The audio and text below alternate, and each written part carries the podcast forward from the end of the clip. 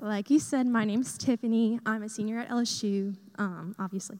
And um, yeah, let's, let's pray. In the name of the Father, and of the Son, and of the Holy Spirit, amen. Come, Holy Spirit. Come, Holy Spirit. Fill this room, fill our hearts. May we be open to receiving all of the gifts that you wish to give us tonight, and may we know better your great love for us. We place this night in the loving hands of Our Lady as we pray Hail Mary, full of grace, the Lord is with thee. Blessed art thou among women, and blessed is the fruit of thy womb, Jesus. Holy Mary, Mother of God, pray for us sinners, now and at the hour of our death. Amen. So, a fun fact about me the first time I was asked to give my testimony when I was a freshman in college, I said that I didn't have one um, because I never experienced a really radical conversion, and that's what I thought testimony meant.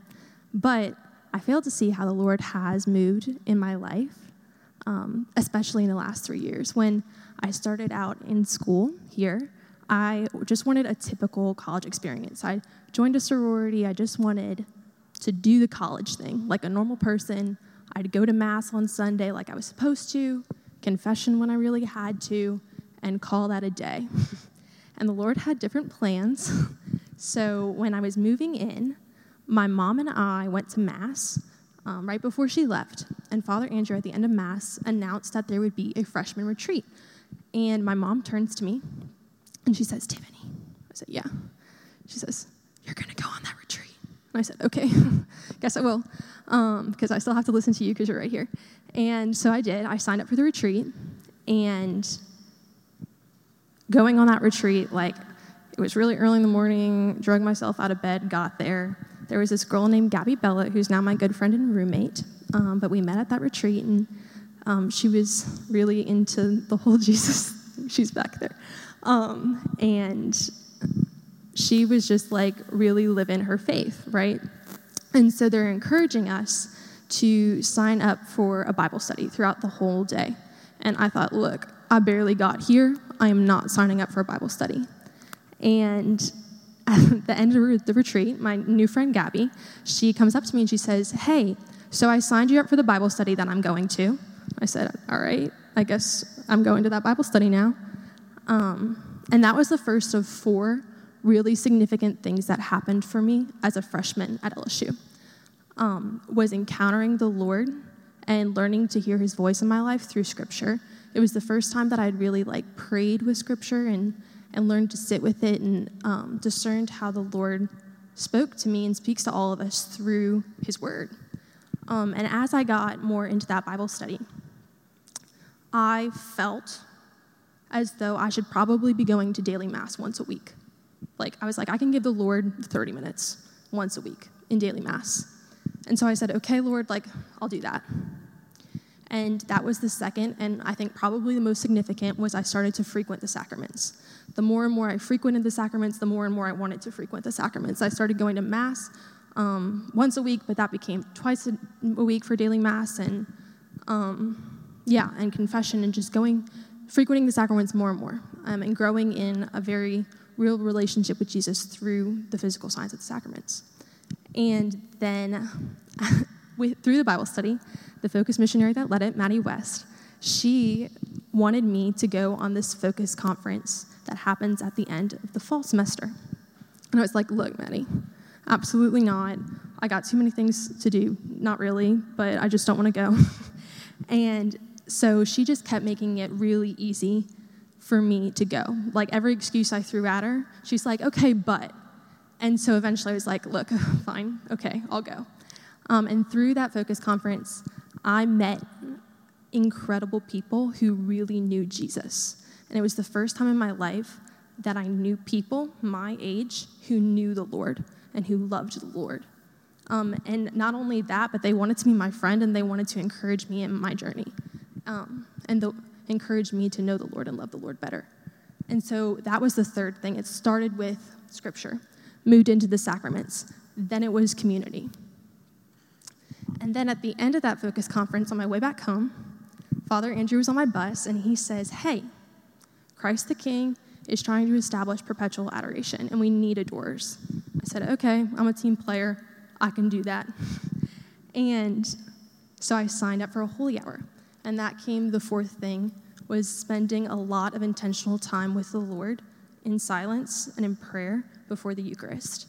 So it was scripture, sacraments, community, and prayer. and when you look at it on the surface, it looks like I really just accidentally fell into a relationship with Jesus through those four things. Um, and if it was me, then yeah, it was an accident, but it wasn't me. It was the Lord pursuing me. And He made it so easy for me to take tiny little bitty steps into a deeper relationship with Him.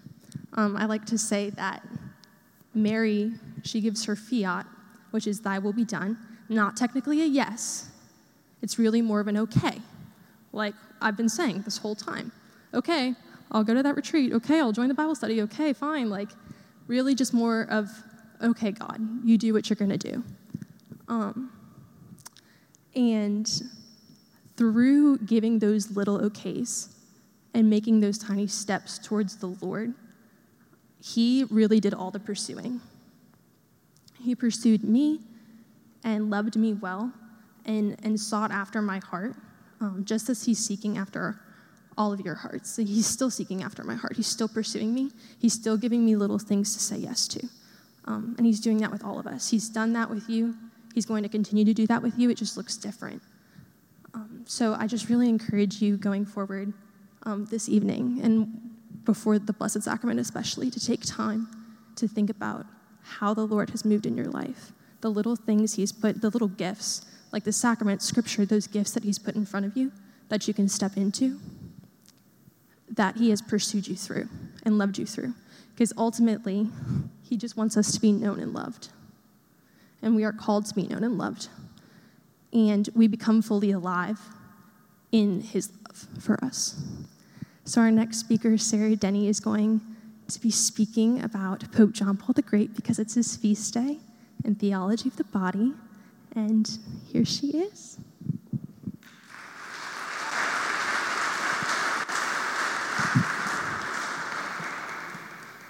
Hi, my name is Sarah.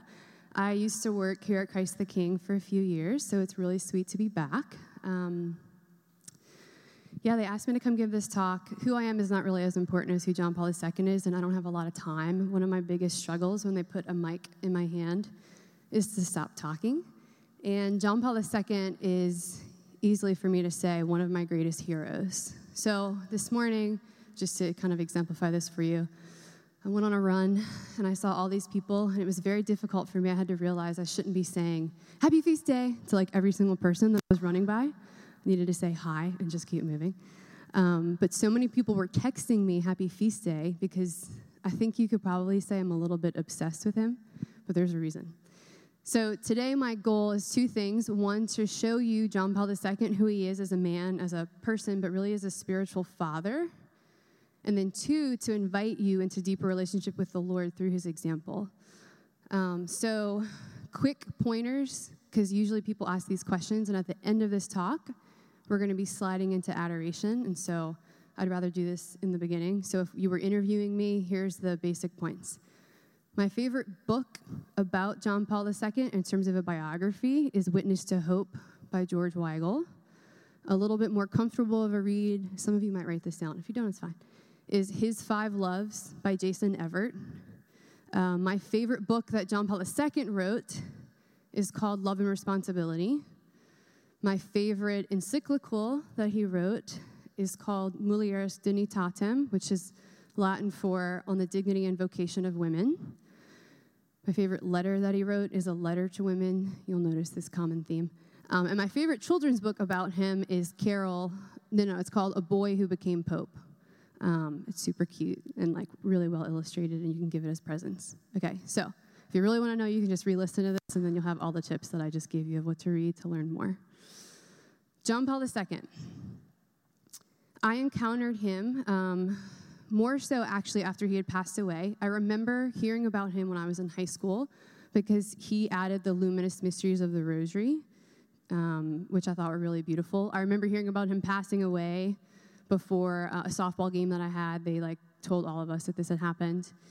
But it wasn't until a few years later, when I was a freshman in college, so some of your age, similar to that, um, and I took a Introduction to Women's Studies class.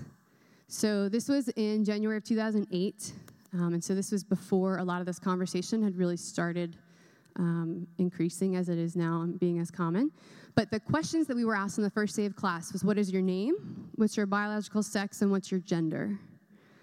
Now, I came from like, I mean, I guess probably sort of a sheltered background. I was like, oh my gosh, isn't that self evident? Like, I thought it was the same thing. So I was like, my name is Sarah, I'm a woman, and I'm female. But then in the course of that semester, I realized, like, oh, everyone doesn't think like I do.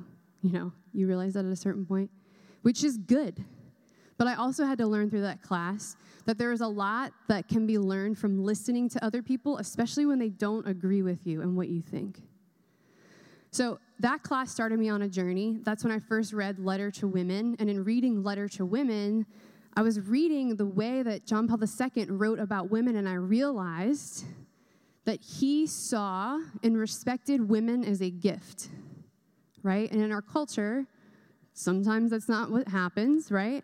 So I saw that and I was encouraged. And because of that, the path that I'm now on is um, I'm writing my doctoral dissertation, specifically focusing in his philosophy, especially about women. But why does this matter? Like, why is he such a big deal? So I'm going to take you a little bit deeper. This matters because John Paul II's message was not just for the time that he lived in. His message, which is an echo of the gospel, is such that it exists for all time because it is truth. What he had to say was that every single one of you here tonight, because you are a human person, you were created with the capacity to love. But we, we use the word love like, I love Christmas, I love hot dogs, I love popcorn. Like, he's talking about something different. He's saying love is what innately within you, in and through the gift of your very body, and through the gift of your very person, this capacity that you have to give of yourself as a gift to others. But he challenges us, and he especially loved young people because he knew that you had it within you to meet the demands of love. He was honest because he acknowledged love is hard. It's not supposed to be comfortable. He said there was this holy tension that exists, right? That when we are called to love, which we each are, that we encounter this tension between what's comfortable right? And then what is requiring a sacrifice of us.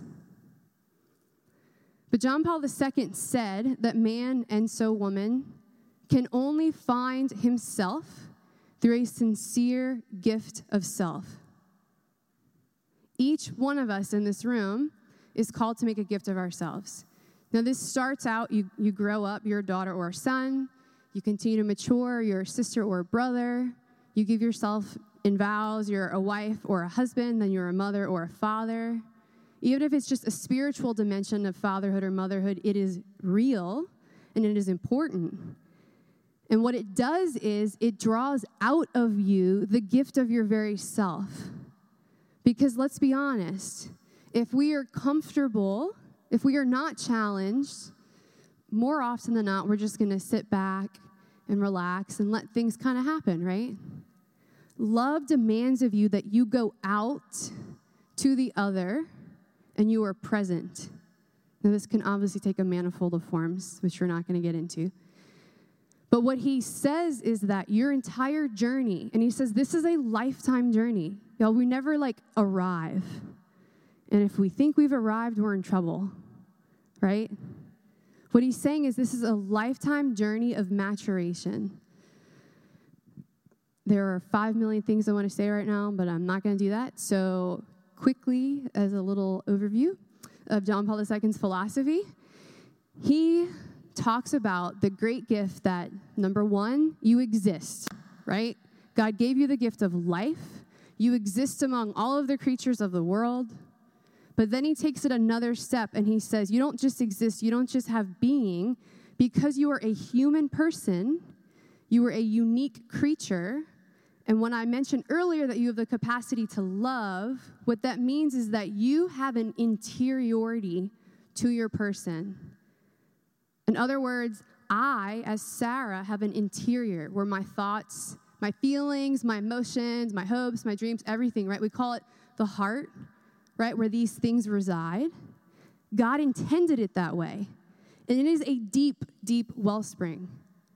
And it is not to be taken lightly. It even says in Scripture, above all else, guard your heart, for it is the wellspring of life. It's that from which your whole person flows. The challenge that I wanted to offer you this evening is that yes, you are called to be a gift. Yes, you are called to love. To get to that point, you have to come to know who you are. Does that make sense? You can only give the gift of yourself if you first possess the gift of who you are. Which brings me to the point of freedom. We use the word a lot, especially in America. We're like, freedom, freedom, freedom. We're all free, free. But what does that mean? We don't really talk about it. What it doesn't mean is that we're free to do whatever the heck we want whenever we want to, no matter how it affects anyone else. Although we think that, right, until then someone's like, hey, you can't do that because that offends me. And then we're like, well, I'm free. And they're like, well, so am I. So, what is freedom? John Paul II says that just saying I am free is not sufficient. You have to follow it up with then, if you are free, you then say, I am responsible. If you are responsible, you come to know the gift of who you are so that you can, in freedom, offer the gift of yourself to another. Because in reality, you can never force another to love you. We don't possess anyone else. The only one we possess is ourselves. Now, in this culture, um, I was talking with someone recently, and they were talking about how this culture is very much a culture of swipe left, swipe right, you know, like the Tinder thing. And people get into marriage, and then they're like, oh my gosh, like you can't just swipe left or swipe right on your marriage. You can't just swipe left or swipe right on life decisions that you've made, right? John Paul II is telling young people constantly, he's like, do not stay on the surface. Go to the heart of things. Every single one of you in this room, you have emotions. Guess what? They're actually really good, although sometimes they're completely perplexing, even to ourselves, right? But he encourages you to this integration Meaning, when you feel something, you don't just react to it. If you haven't noticed, it's an election year. We're getting close to the election. A lot of people are reacting. They're not thinking things through and they're just saying whatever the heck they're feeling, right? John Paul II acknowledges that feelings are good, but he says you have the responsibility to see if your feelings slash emotions are in line with the most important thing. You want to know what the testing point is for integration? For love, for all the things I'm talking about? Truth. Truth is objective, it exists. There is a good, and there's that which is not good. Lucky for us. Truth also has a name, and it is Jesus Christ. The Son of God chose to become man to make himself present to us in reality not in some idea or theory. He took on the very flesh that we have. So every single thing that you feel or you worry about or you think about, he has experienced it. He knew everything but sin. My favorite um, place, well, here's a little pearl for you. One of my favorite places to pray with the Lord is the Garden of Gethsemane. Why? Jesus sweat blood there. He felt completely abandoned there. He looked Father very honestly and was like, If it be your will, let this cup pass from me. So we cannot say that God does not understand our suffering. He does. Very, very deeply. And you know what he still did in the midst of that suffering? With his freedom and through the gift of his very body, he chose to offer himself as a gift for his beloved, which is us so that for eternity, we would be able to still be united with Him, meaning there's always hope. Always hope.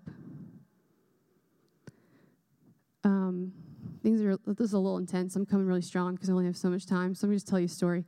Um, I hesitate to tell this story sometimes because This may not have been my most mature moment of communication, uh, as in it wasn't, but I don't really feel bad about it, for better or worse. You'll see what I did. Anyway, so I kind of live under a rock. It's not a new thing, although researching does that to me. So I don't really know about things a lot of times. And five years ago, um, speaking of Tinder, Tinder, I don't actually know how long it was out, and I had to fact check today, like which way do you swipe if you're like interested or not interested in a person. By the way, you swipe to the right if you are, and to the left if you're not. I think I checked it twice. So, because I forgot, I was like, I don't know. So I'm at um, the Columns Hotel in New Orleans with a friend, Rachel, and we're talking. There's this guy that comes that lives in her building, and she's like, "Oh, this is my friend, such and such." I meet him. We're, the three of us are just chatting, and he God bless him, wherever he is, he was just going on and on about, oh, I'm the chief resident of this thing, and I got this award, and I got this thing, which was awesome. That's great.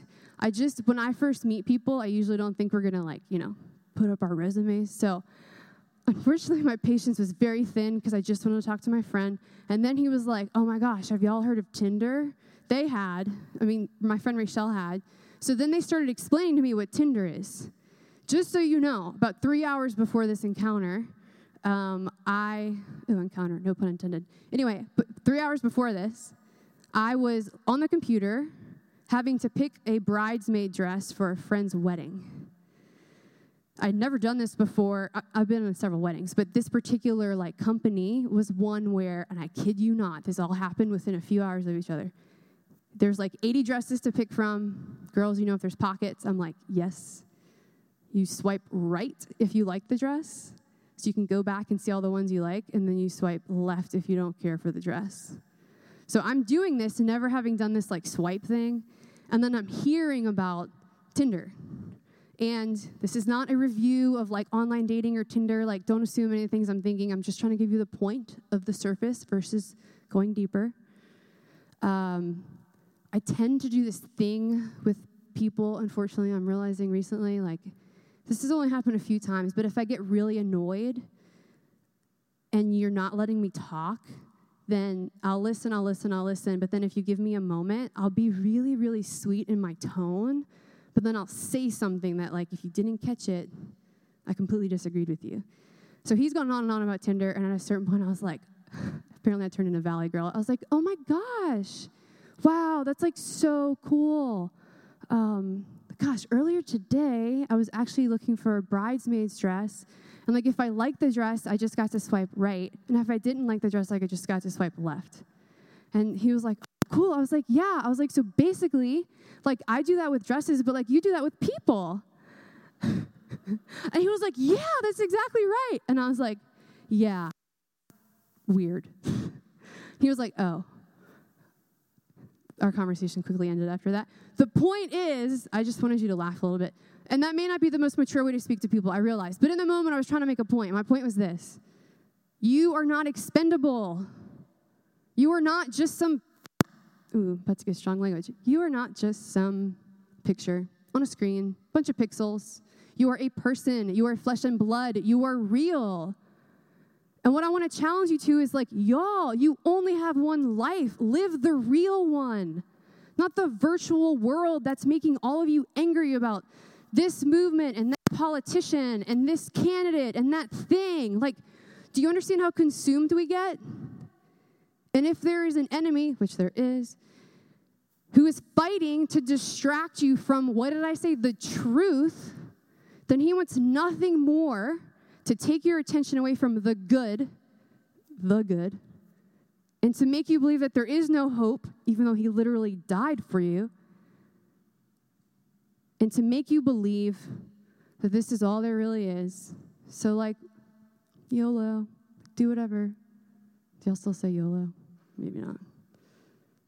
Right? I'm running out of time, so I'm going to wrap this up. I bring this to you tonight because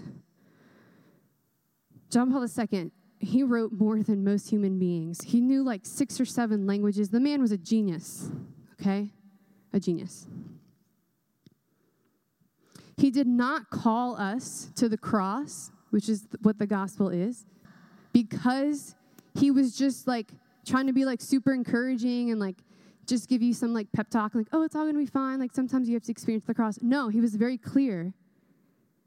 He was like the maturation that you were called to, the integration that you're called to, it's going to come, not every time, but a lot of times through suffering. I would be lying to you if I did not tell you that. But you do not have to be afraid of suffering. What he was saying is do not be afraid to be saints. You know who saints are? They're the ones that experience the cross in their lives and they don't run away. Because every single person suffers. Newsflash, just for the record, in the name of Jesus, I'm just like, break off all the spirits of victimization and send them to the foot of the cross because that is BS. I said that in church. That is like just not real, y'all. You are not victims to 2020. Yeah, y'all, it's been a really weird year. I get it. But like, all due respect, get over it, y'all. We have to live our lives. This is not the first time that there's been an international issue. You know, there were like world wars before we existed, like famines, plagues. I understand and completely agree that it's a really big deal. COVID, my parents got it. I get it, okay? What I'm trying to say is, at a certain point, you guys, we have to accept. When John Paul II says, Do not be afraid to be saints, what he is saying is, I beg of you, young people, to put your freedom into God's good hands so that he can take your freedom and pull it forward towards Himself, which is your fulfillment, which is your happiness, because that teaches you and shows you. He reflects His face and love back to you. It shows you how to be a gift, which demands a lot of you, which demands that you don't always live on the plane of your emotions, but you choose with your will to be a gift of, give a gift of yourself to those entrusted to you. Do you understand? Is this making sense? Do not, I beg you, do not, do not, do not run from the cross. He canonized a lot of people because he knew that people could live this. 90 seconds, I promise. Sort of. He showed that sainthood is not just Saint Therese or just Saint Francis of Assisi or just this sort of way of living out holiness. He said, Holiness comes in so many forms. You know how many different people are in this room? Guess what? Your holiness will be unique to you. But the one thing that will unite us is that we are rooted in Christ. In the man whose name, Jesus Christ, is truth himself, who has become incarnate and revealed to us through this what love looks like. So tonight, the whole reason why they call it encounter is because they want you to encounter God. The Eucharist is real. You can forget everything I said. I'm not offended. What I want you to leave with is that you're going to graduate from college, you're going to go get real jobs, that it's not about, can I hang out with this friend group or do this thing or get this job or do all these things and like bounce, bounce, bounce, bounce. Stop, stop, stop.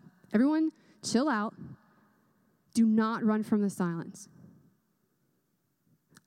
Shut down all the distractions so that you can hear, because he's not going to scream at you. He's gentle that you can hear him speak to you and say, Arise, my beloved, and come. That's what he wants to say to tonight in adoration. That's why they're bringing you the Eucharist. We just get to prepare the way. So, in closing, I'm going to read to you a quote. My favorite play is The Jeweler's Shop. Maybe I forgot to mention that. There's a character, Adam, in The Jeweler's Shop who is the Christ like figure. And this woman, Anna, she's searching about for the bridegroom. She calls him the bridegroom. He's coming. She knows he's coming. And what she sees is a man who she knows is the bridegroom. When he turns around, it's the face of her husband, who she's not wanting to talk to or see or love because they've been married for many years and they've grown apart. It's indifference. So she is afraid of love. And Adam, the character Adam, is like, do not be afraid of love. But he invites us in the way that JP2 lived his life it's a sacramental reality. Everything, you guys, has holiness. Even walking to class can be holy. Talking to your parents, going to the movies. I mean, when we can do that, if we can do that. Whatever. I'm not coming with good examples right now. What I'm saying, everything. Going for a run, playing sports. Do not be afraid to give yourself as a gift and to live in communion with others. But remember that the best way to prepare for that is to meet face to face with the bridegroom, with the one who created you, the one who can show you what authentic love is. So, in closing, um, I invite you to sit with this in some way in adoration. Unless you feel like you're going to fall asleep in the next 45 seconds, I invite you to close your eyes. And I'm going to read this to you. And when I say he, they're talking about the bridegroom, also known as Jesus. Well, he is constantly waiting. He continually lives in expectation. Only, this is, as it were, on the far side of all of those different loves without which man cannot live. Take you, for instance. You cannot live without love. I saw from a distance how you walked down the street and tried to rouse interest. I could almost hear your soul. You were calling with despair for a love you do not have. You were looking for someone who would take you by the hand and hug you. Oh, Anna, how am I to prove to you that on the other side of all those loves which fill our lives, there is love? The bridegroom is coming down the street and walks every street. How am I to prove to you that you are the bride? One would have to pierce a layer of your soul. You would then hear him speak. And these are the words I'm closing with. This is Jesus speaking to you. Beloved, you do not know how deeply you are mine, how much you belong to my love and my suffering. Because to love means to give life through death. To love means to let gush a spring of the water of life into the depths of the soul, which burns or smolders and cannot burn out. The flame and the spring you don't feel the spring, but you are consumed by the flame.